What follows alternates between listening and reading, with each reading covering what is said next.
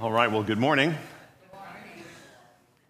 We're going to go ahead and get started uh, with our Sunday school hour. And uh, this morning, continuing our survey through the books of the Old Testament. And uh, I can't tell you how excited I have been and how much I have looked forward to our study together in the book of Esther. Uh, this is a book which captured my imagination uh, ever since I heard. Um, it was John Avery Whitaker or, uh, no, Bernard Walton on Adventures in Odyssey tell this story in such a memorable way when I was uh, six years old. But it's an amazing story with amazing truth. So before we dig in, let's go ahead and, uh, and pray and ask God's blessing on our time in the Word this morning. our Heavenly Father, um, this morning we are we're grateful and thankful that, that we can call you Father that because of your faithful Son, Jesus Christ, we have access to worship, to hear from you. Thank you for your word, and I pray that your Holy Spirit would apply it to our hearts this morning, that you would unfold it and open it to our understanding, and that in all these things we would see you and your glory all the more clearly. We ask for your Holy Spirit's help and power in these things. In Jesus' name, amen. All right. So if you haven't already, you can go ahead and turn to the book of Esther.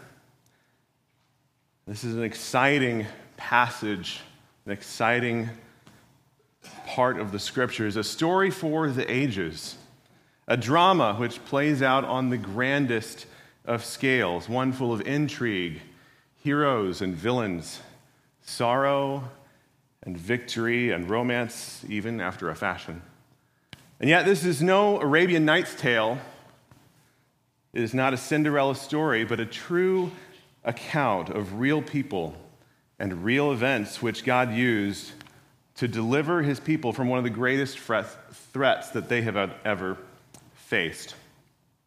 It is one of two books in the Bible uh, which are named for women together with the book of Ruth. And it's, it's interesting to see certain parallels between the books. But in Ruth, you have a story of what faithfulness to God's purposes looks like in, um, in poverty and obscurity. And yet, in the book of Esther, you have uh, essentially what is the, the exact other end of that spectrum. All of its drama plays out um, at the height of opulence and power and prestige. Esther takes place during the Persian period of world history. The Medo Persian Empire dates from 539 BC to 331 BC. And all of this happens during the reign of King Ahasuerus, who ruled from 486 to 465 BC. And the book of Esther covers years 483 through 473 in his reign. The events of the book occur um, in the broader context of Israel's history and timeline in the intervening years between the first return of the exiled Jews uh, after their 70 year captivity, captivity in Babylon um, in 538 BC under Zerubbabel. And the second return would happen after the events of Esther, led by Ezra in 458 BC. We don't know who wrote the book. Uh, Ezra and Nehemiah and even Mordecai have been um, offered up as possible authors, but we can have no real degree of certainty about any of these. Um, but what is certain, or at least what we have strong evidence for, is the dating of the book to within the Persian period. Um, the Hebrew that is used is an earlier form of Hebrew. Um, it as well contains these vivid and highly accurate details and depictions about the palace at Susa. And it uses several uh, borrowed Persian vocabulary words, interestingly, but he always, the author includes a Hebrew word which clarifies the Persian words that he interjects throughout the text. Words like ruler and king, eunuch, gift, recline, things like that show up. Um, so, whoever wrote this book had to have been very familiar with the Persian court politics, with its history, its culture, and with the architecture even of the uh, palace complex at Susa. Um, ancient Persia, by the way, is um, contained within uh, what is modern day Iran. So, from these proofs, it's widely believed that the author of this book was a Persian Jew who had come back to Judea, perhaps during the second return under Ezra and who was concerned that the Jews living in Israel observe the festival of Purim and know its history. The book of Esther is essentially the origin story of this great Thanksgiving festival of Purim, celebrated on the 14th day of the 12th month to give thanksgiving for God's deliverance. Before we go any further, I want to address the, the big question that is always raised whenever a study of the book of Esther is undertaken. And that is where is God in Esther? The sort of elephant in the room that students of this book have grappled with for centuries is the fact that while a certain Persian king gets mentioned more than 190 times in the book, the name of God does not appear once. Now, this is a fact that has caused some throughout church history to question whether it belongs in the canon of Scripture at all. And we could go into a long discussion this morning about why Esther belongs in the Bible, but the simplest answer is that Jesus Christ himself settled this question in Matthew chapter 5 and in John chapter 10. He unequivocally endorses and upholds the inspiration of the Jewish canon of scriptures as it was in his day, which includes the book of Esther. And throughout Christ's ministry, he quotes from all three major sections of the Hebrew Bible from the law, the prophets, and from the writings. So, as for why God's name does not appear in the book, a lot of ink has been spilled speculating over this question. But the doctrine of inspiration actually gives us the answer, and it is simply this God's name isn't in the book because he didn't want it in the book. Well, why wouldn't he want his name in the book? Pastor Alistair Begg has offered a good explanation that I'm going to borrow. It may be that it is to teach us that in the events of life, when God is apparently absent, he's not. The unfolding story of life, as it is presented in Esther, is God in the details. In one of his sermons on Esther, C.H. Spurgeon once said, Although the name of God does not occur in the book of Esther, the Lord himself is there most conspicuously in every incident which it relates. I have seen portraits bearing the names of persons for whom they were intended, and they certainly needed them. But we have all seen others which required no name because there were such striking likenesses that the moment you looked upon them, you knew them.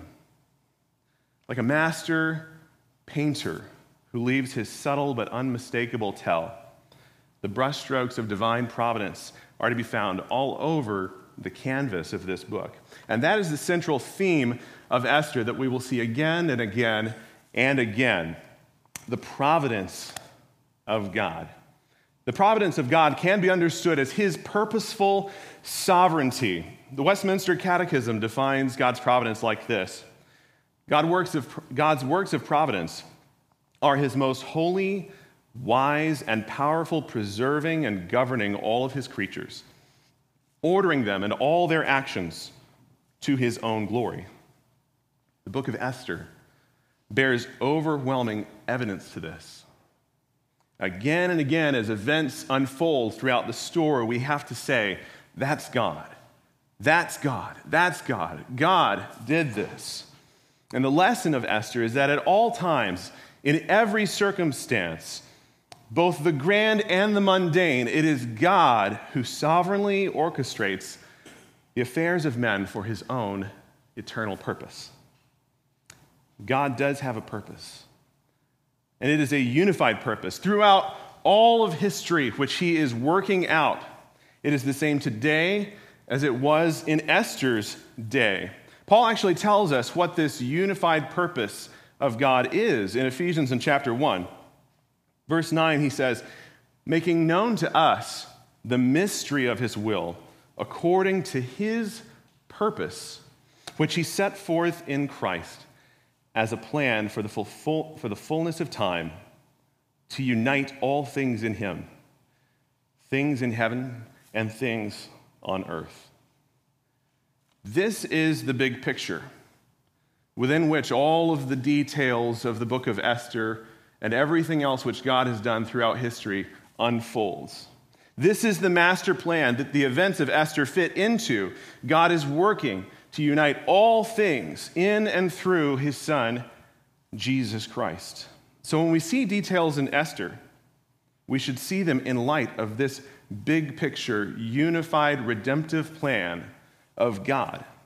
And this opens up to us a whole new level of beauty and significance in this Old Testament story. God is working out his plan. And as we see in the book of Esther, the enemy, Satan, is raging against this plan, seeking to destroy the people, God's people, through whom the Messiah would come. At perhaps no other time in history did Israel face a more dire threat to their existence than when the Agagite Haman rose to power in the Persian Empire. In Esther, all of God's unconditional covenant promises to Abraham and to David, and all of his redemptive purpose were, in effect, in the balance. As Jesus said, salvation is from the Jews. And had Haman proven successful in his plot to eradicate these people, there would have been no offspring, no Davidic line through whom the Messiah would come and there could have been no gospel, no church, and we would not be here this morning. Now, the main characters of this story, its events unfold through these four main people Mordecai, Esther, the story's villain Haman, and its egomaniac Xerxes. And one significant interpretive challenge that we should be aware of um, with regard to our story's heroes any discussion of Esther and Mordecai usually raises the question of their spirituality. What was their relationship to the God of Israel? Are they part of the community of faith, or were they secular Jews, as some propose, who possessed high moral character, loyalty to their nation that God chose to use anyway? Um, and in light of some of the compromises or difficulties that we see them uh, making, such as hiding their Jewish heritage um, and participating so closely in the customs of this pagan court. Um, this can be difficult to answer.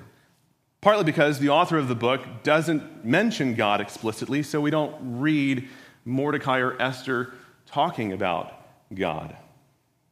I personally believe that the text does present Mordecai and Esther as trusting in the God of Israel in several instances, such as Mordecai is assuming the role of a kinsman redeemer by adopting Esther as his daughter, such as Esther honoring Mordecai, her father, and doing just as he charges her to do at every point.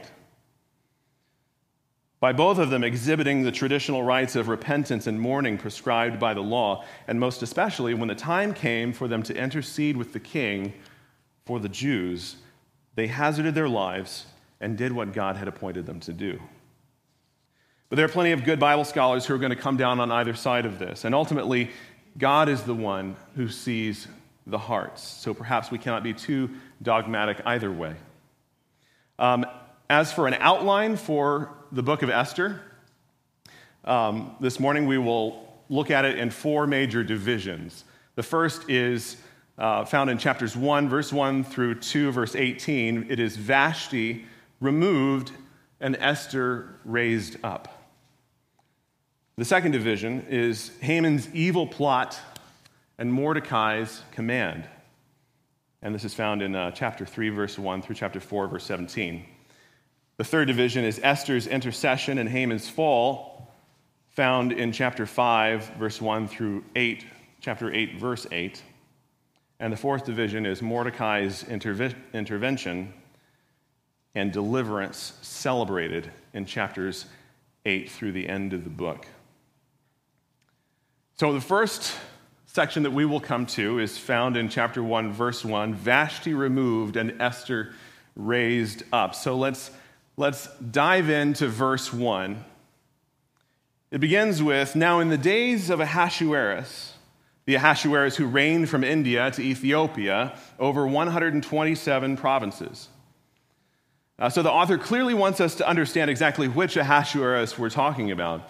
Uh, there are several, several kings by this name in Persian history, but only one who reigned over 127 provinces. This man is known to history by his Greek name, Xerxes, and Xerxes the First. So when Xerxes came to power, the kingdom he inherited from his father Darius stretched all the way from India to Africa. And it was this king who in 480 BC set out to conquer all of Greece, famously leading an army of anywhere from 300,000 to perhaps 1 million soldiers against King Leonidas and the 300 Spartans at the Battle of Thermopylae. So at this moment in history, this king, this Xerxes, Ahasuerus of Persia, was far and away the most powerful man on the planet. And the author wants us to bear this in mind the events recorded in chapter 1 take place at the cusp of Xerxes' campaign against Greece. In verse 3, we read how the king gives this feast for all of his officials and his servants, his army leaders, and the nobles and governors. And this is very likely the same feast which is described for us by the Greek historian Herodotus, where Xerxes laid out all of his plans for this great invasion. In verse 4 of chapter 1, we read, while he showed the riches of his royal glory and the splendor and pomp of his greatness for many days, 180 days. And when these days were completed, the king gave for all the people present in Susa, the citadel, both great and small, a feast lasting for seven days in the court of the garden of the king's palace. In verses 6 and 7, the author describes for us in vivid detail something of the, the opulence and the extravagance, what it must have been like to be in this Persian court. He says, there were white cotton curtains and violet hangings fastened with cords of fine linen and purple to silver rods and marble pillars, and also couches of gold and silver on a mosaic pavement of porphyry, marble, mother of pearl, and precious stones. So, the impression we're supposed to get is that this guy is a big deal. He knows he's a big deal, and he wants everyone else to know it as well. He's building up his brand.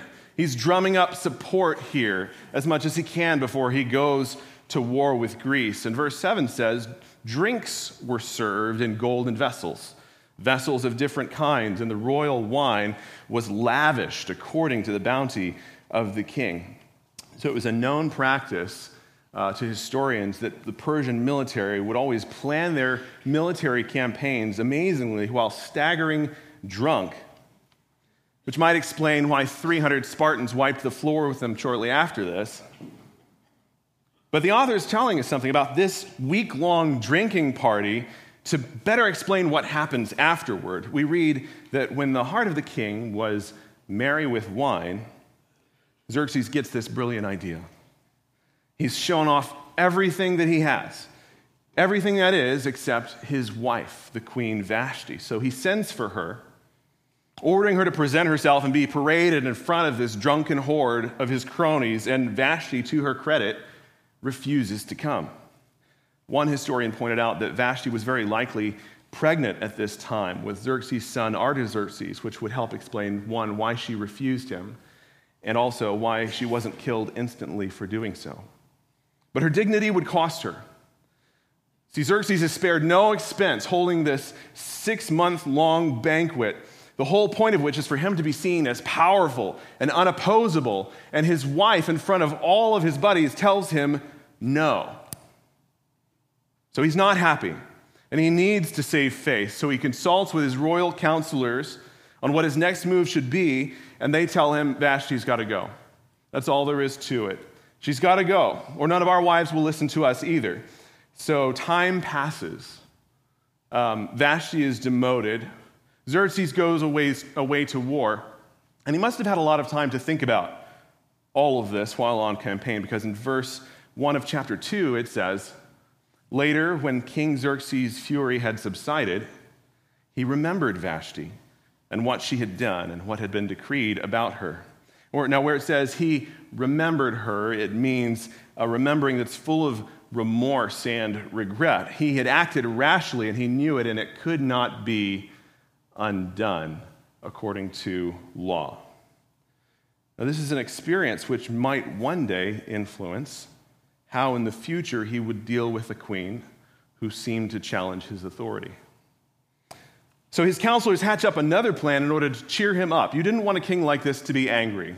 Things didn't go well. So the king's young men who attend him, uh, it says, come together and tell him, let beautiful young virgins be sought out for the king, and let the king appoint officers in all the provinces of his kingdom to gather all the beautiful young virgins to the harem in Susa, the citadel, under custody of Hegai, the king's eunuch, who is in charge of the women. And let their cosmetics be given to them, and let the young women, the young woman who pleases the king, be queen instead of Vashti. This pleased the king, and he did so. So the search for Xerxes' new queen begins. And I'm sorry, I'll probably say Xerxes, Ahasuerus, back and forth. It's a little easier to say. And the way is now paved for an insignificant Jewish girl to ascend to the highest rank and influence. Verse 5 of chapter 2 introduces us to our main characters of the story Mordecai and his adopted daughter, Hadassah, better known by her Persian name, Esther. And Mordecai, we're told, was a fourth generation Jewish exile, his grandfather having been among those who were captured by King Nebuchadnezzar and borne off into captivity. Mordecai had grown up in Babylon and is now living in the Persian winter capital of Susa. Verse 7 of chapter 2 says, he was bringing up Hadassah, that is Esther, the daughter of his uncle, for she had neither father nor mother. The young woman had a beautiful figure and was lovely to look at. And when her father and her mother died, Mordecai took her as his own daughter. So we learn two things about Esther here up front. One is that she is beautiful, God has made her beautiful. And second, we learn that her life has already been marked by hardship and sorrow, having lost both of her parents at a young age. We also learn how her cousin Mordecai assumes this role of kinsman redeemer, not as a husband, but as a father, raising her as his own child when her parents died. In verse 8, we read So when the king's order and his edict were proclaimed, and when many young women were gathered into Susa, the citadel in custody of Hegai, Esther also was taken into the king's palace and put in custody of Hegai, who had charge of the women. I don't believe that we should glamorize or minimize the hardship and the suffering Esther must have experienced by being conscripted into the harem of this pagan king at 16 or 17 years old. I'm sure this was not what she had envisioned for her life. This is not a good thing. But God, in His divine providence, is working it together for good. Still, in the face of what must have been a truly difficult circumstance, we see Esther acting with grace. Instead of becoming bitter or despondent, like Joseph in Egypt, she possesses a unique spirit, which the scripture says won her favor not only with the man in charge of the harem, but with all who came to know her. And when her turn finally came to go to Xerxes, we read in verse 17 that she won grace and favor in his sight. Literally, the word means she carried off with his favor. She took it as spoil. This unpretentious orphan Jewish girl conquered the heart of the most powerful man in the world because of who God had made her to be. Where it says in verse 17 that the king loved Esther more than the other women, I believe the scriptures intend for us to understand that he did love her after a fashion. See, this is a word which means to dearly love or to be beloved. It is the word used for Abraham's love for his son Isaac. It is used of Isaac's love for Rebekah. And it describes the love between Solomon and his Shunammite bride in the Song of Solomon. Now, aside from being a little warm and fuzzy, why is this important? Remember, we are looking in Esther for the evidence of divine providence working together to accomplish his purpose. This tells us Ahasuerus loved Esther because it was God's will that he should.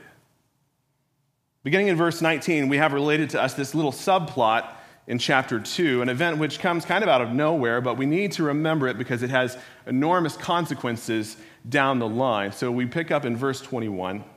In those days, as Mordecai was sitting at the king's gate, now the fact that Mordecai's sitting there means that he's uh, been appointed to some sort of court office, perhaps um, by Esther's influence, but he's sitting at the gate of the, of the court.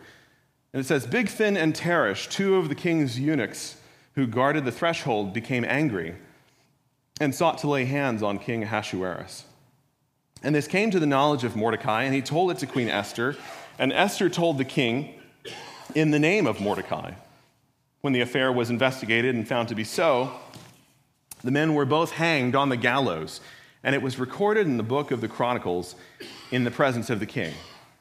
So Mordecai, through this series of events renders this great service to the throne and saving the king's life, and it gets recorded in the book of the Chronicles of the King. We're going to have to wait to see how this affects events.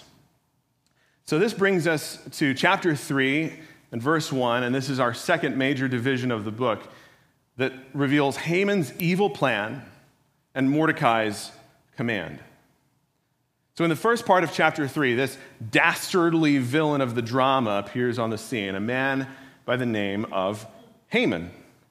Now, if we were a Jewish congregation hearing this story read at Purim, at this point, the whole room would erupt with boos and hisses, and all, any little kids in here would start stomping their feet and shouting and spinning noisemakers, all in order to drown out the sound of Haman's name. And this is a tradition which goes back for centuries and centuries. And the reason for it is uh, we learn Haman is an Agagite. Agagite. I'm not sure how that's supposed to be pronounced. A descendant of the Amalekite people. And in Deuteronomy 25, verse 19, God told Israel that they were to blot out the name of Amalek from under heaven. So the Amalekites were a people evil in the sight of the Lord who were the first nation to attack the Israelites when they began their exodus from out of Egypt. And God says that this, this demonstrated that they had no fear of God before their eyes. And because of this, in 1 Samuel chapter 15, Samuel told Saul that he was to devote the Amalekites to destruction. He was to leave none of them alive, not even their livestock. Instead, Saul spared the Amalekite king and the best of the sheep and the oxen and the calves and the lambs. And Samuel comes and confronts Saul about this.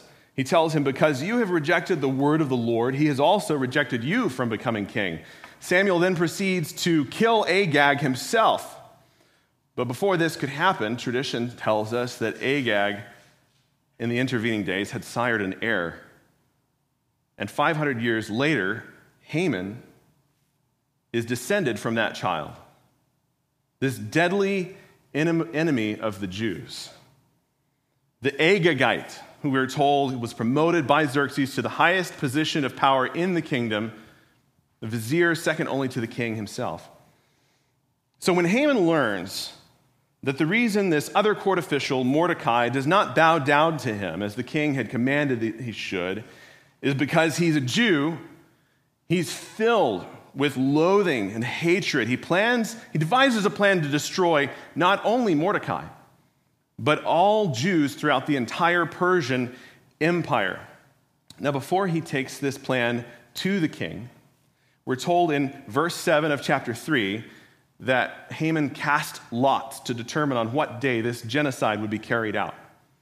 Now, this might seem like an insignificant detail. It would be easy to pass over, but it goes straight to the heart of this book and what the author wants us to get about God and his providence. Let's look down in chapter 3 at verse 7. In the first month, which is the month of Nisan, in the 12th year of King Ahasuerus, they cast pur, or lots, or dice before Haman day after day, and they cast it month after month, till the 12th month, which is the month of Adar.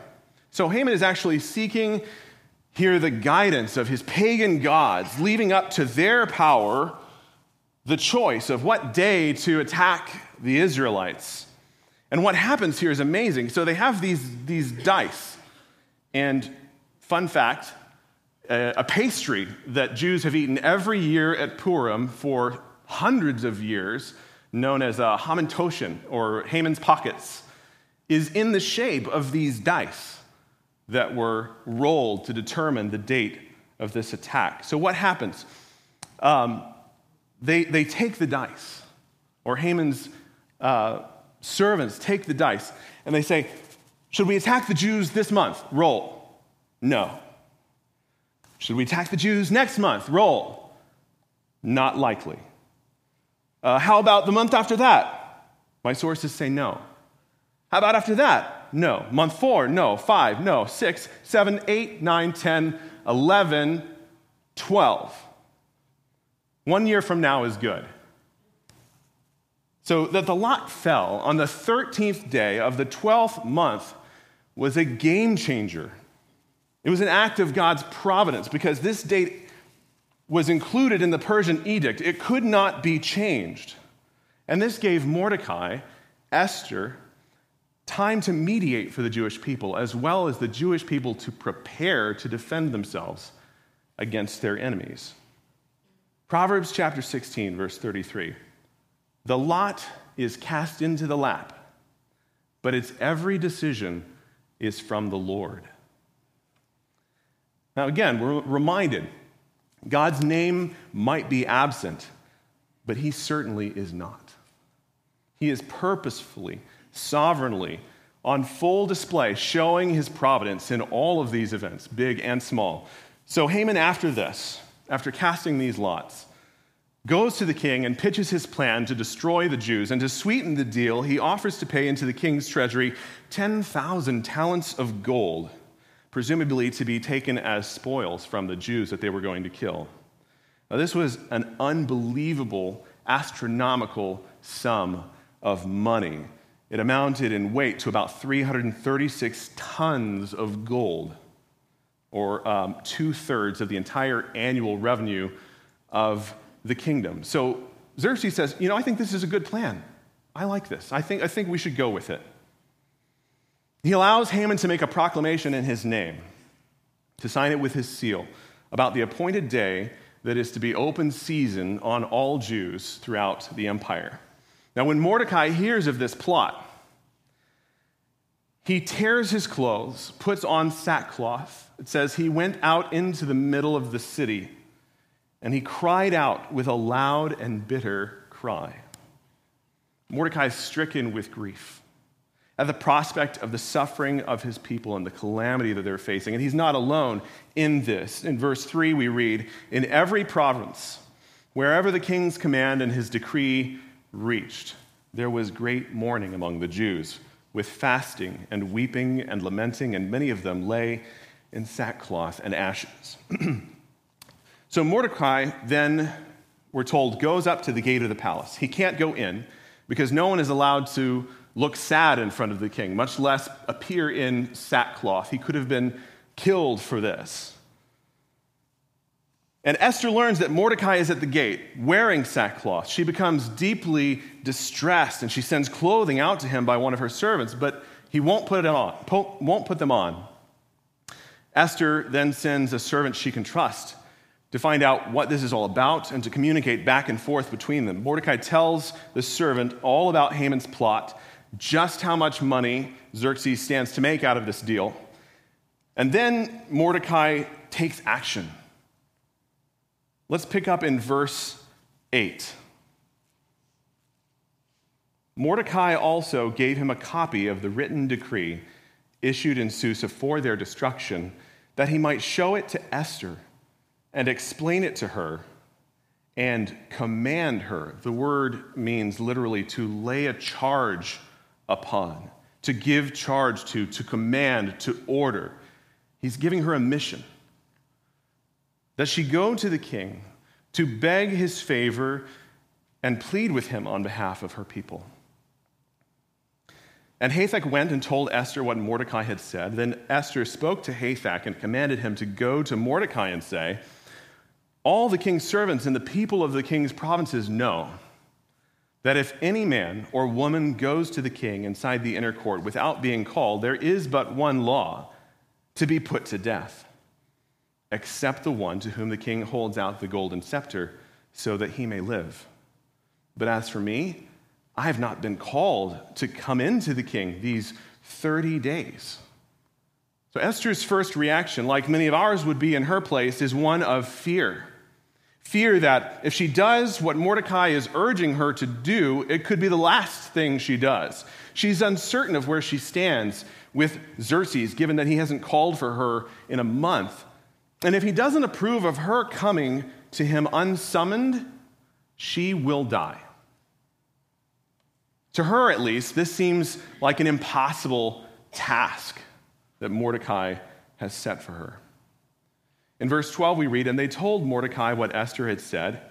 Then Mordecai told them to reply to Esther Do not think to yourself that in the king's palace you will escape any more than all the other Jews. For if you keep silent at this time, relief and deliverance will rise for the Jews from another place, but you and your father's house will perish. And who knows whether you have not come to the kingdom for such a time as this? Verse 14, though without using God's name, is the most direct reference to him in the book. Mordecai had enough theology to know that Esther becoming queen was not by chance, it was not for nothing. God had put her there, and he had done it for a reason.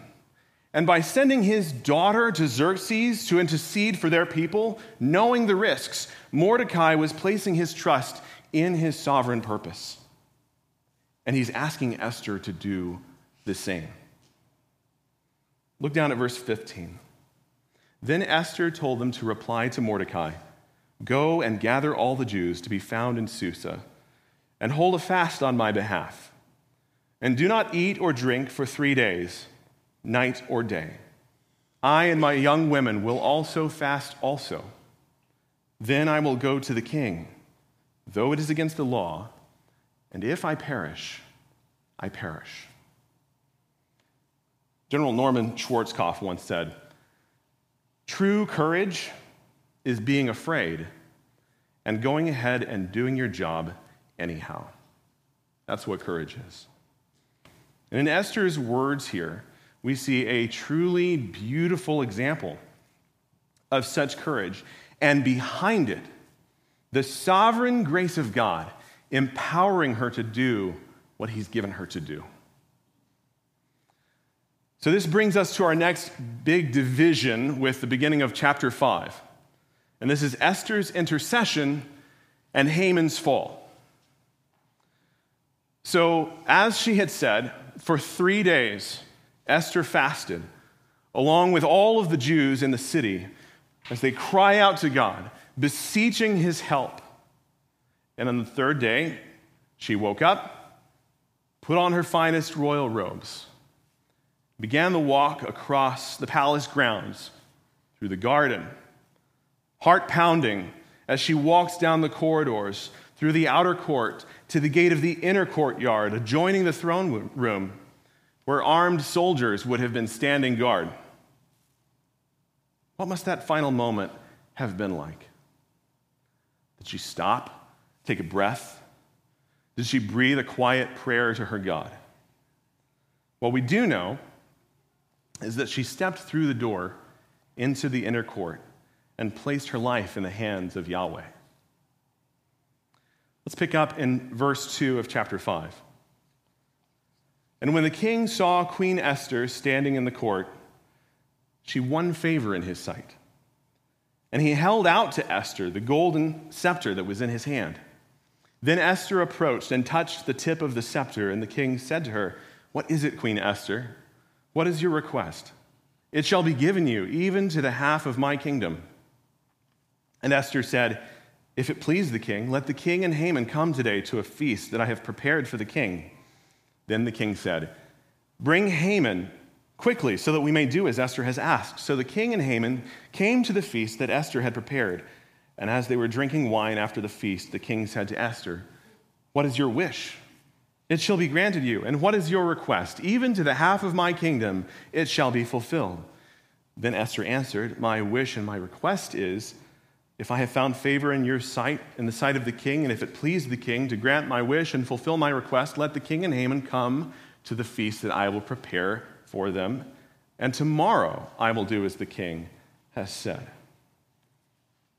I'm not sure whether this was the plan or whether she arrived at that moment and, and needed another day to, to, to get up the courage to, to bring this before the king. Um, we're not told. But what's amazing is what happens in between this first feast and the second one. A day gives God this moment of providence to intervene. It says that Haman went home joyful and glad of heart. He's amazed that uh, his life is just coming up roses, everything's going good for him. And, and the only thing wrong is that this Jew, Mordecai, won't bow to him. And so, if only Mordecai were dead, then, then everything would be great. And so, his, his wife and his counselors say, well, well, why don't you build a gallows? And tomorrow you can ask the king for Haman's life. And then we read in chapter 6, verse 6, on that night, or rather, verse 1. On that night, the king could not sleep. And he gave orders to bring the book of memorable deeds, the Chronicles, and they were read aloud before him. It was found written how Mordecai had told about Bigthan and Teresh, two of the king's eunuchs who guarded the threshold, and who had sought to lay hands on King Ahasuerus. And the king said, What honor or distinction has been bestowed on Mordecai for this? The king's young men who attended him said, Nothing has been done for him. And the king said, Who's in the court? Now, Haman had just entered the outer court of the king's palace to speak to the king about having Mordecai hanged on the gallows that he had prepared for him. And the king's young men told him, Haman is there, standing in the court. And the king said, Let him come in. So Haman came in, and the king said to him, What should be done to the man whom the king delights to honor? And Haman said to himself, Whom would the king delight to honor more than me? Haman said to the king, For the man whom the king delights to honor, let royal robes be brought, which the king has worn, and the horse that the king has ridden, and on whose head a royal crown is set. And let the robes and the horse be handed over to the one of the king's most noble officials. Let them dress the man whom the king delights to honor, and let them lead him on the horse through the square of the city, proclaiming before him, Thus shall it be done to the man whom the king delights to honor. Then the king said to Haman, Hurry, take the robes and the horse, as you have said, and do so to Mordecai the Jew who sits at the king's gate. Leave out nothing that you have mentioned. So Haman took the robes and the horse, and he dressed Mordecai and led him through the square of the city, proclaiming before him, Thus shall it be done to the one whom the, the king delights to honor. So Haman, understandably, goes home disappointed after this. He's not feeling good.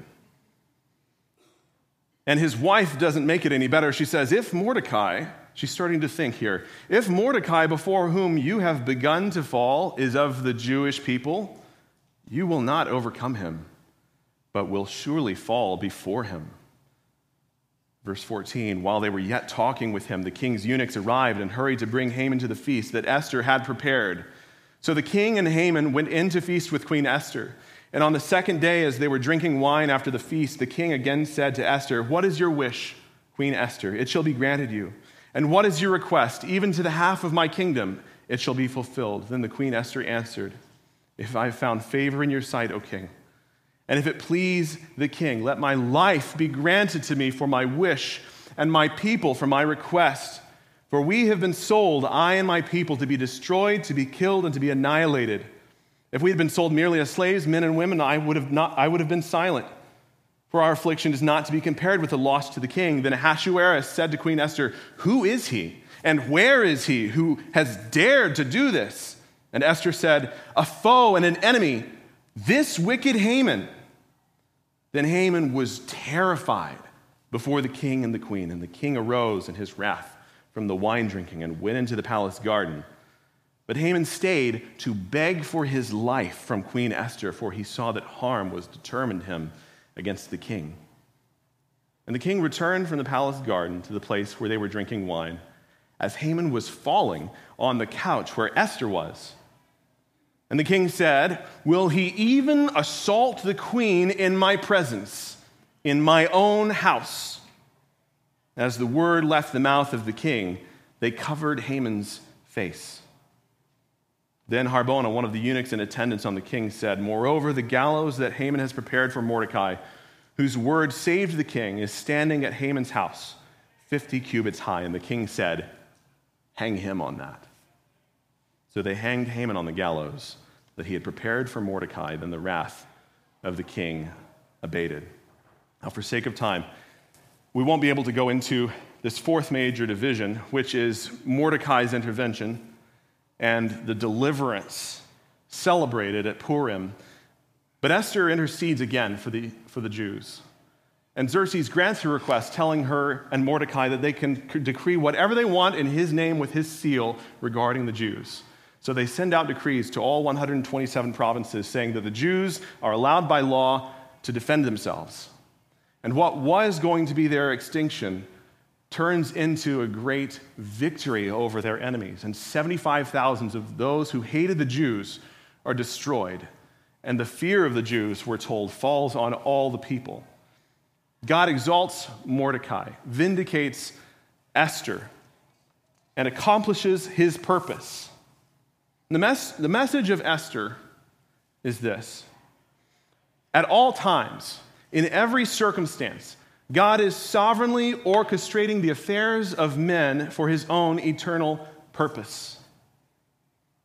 And it is a message for such a time as this. When the corruption of the world seems to reign, in opposition to God's people, and his purpose grows, how should we respond? We must trust in his providence. And when your life is marked with sorrow and struggle, and you don't understand what God is doing, trust His providence. I want to close by sh- sharing a poem that was written by another Esther of our time, Cornelia Arnolda Johanna ten Boom, who went by the name of Corrie. her father Casper and her sister Betsie were watchmakers, watchmakers living in the Netherlands during World War II. They rescued more than 800 Jews from the Nazi death camps by hiding them in their home. Eventually, they were informed on. The Nazis arrested and imprisoned them, and Casper, their father, died 10 days later in prison. Corrie and Betsie were sent to Ravensbrück concentration camp in Germany, where they held worship services every day at the end of a grueling day using a Bible that they had smuggled in. Before long, Corrie's sister Betsie died as well. One of the last things she said to her was, There is no pit so deep that he is not deeper still. After the war, Corrie traveled the world sharing the gospel message in Africa, Europe, the Americas, Asia, and even in the USSR, Cuba, and China. And everywhere she went, she would read this poem about trust in the providence of God. My life is but a weaving between my God and me. I cannot choose the colors. He weaveth steadily. Oft times he weaves with sorrow. And I, in foolish pride, forget he sees the upper and I the underside. Not till the loom is silent and the shuttle cease to flee will God unroll the canvas and reveal the reason why.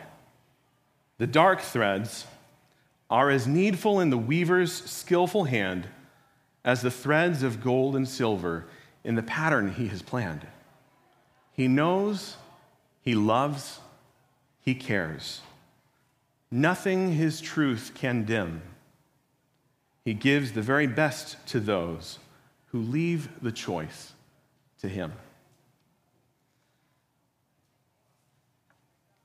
Let's pray and ask God's blessing on this word, and then we'll gather together in 10 minutes for worship. Our Lord, thank you for your word. Thank you for, for its beauty. Thank you for preserving it for us and applying it to us by your Spirit. We pray that we would know you more day by day, and we ask for your blessing on the service to come. In Jesus' name, amen.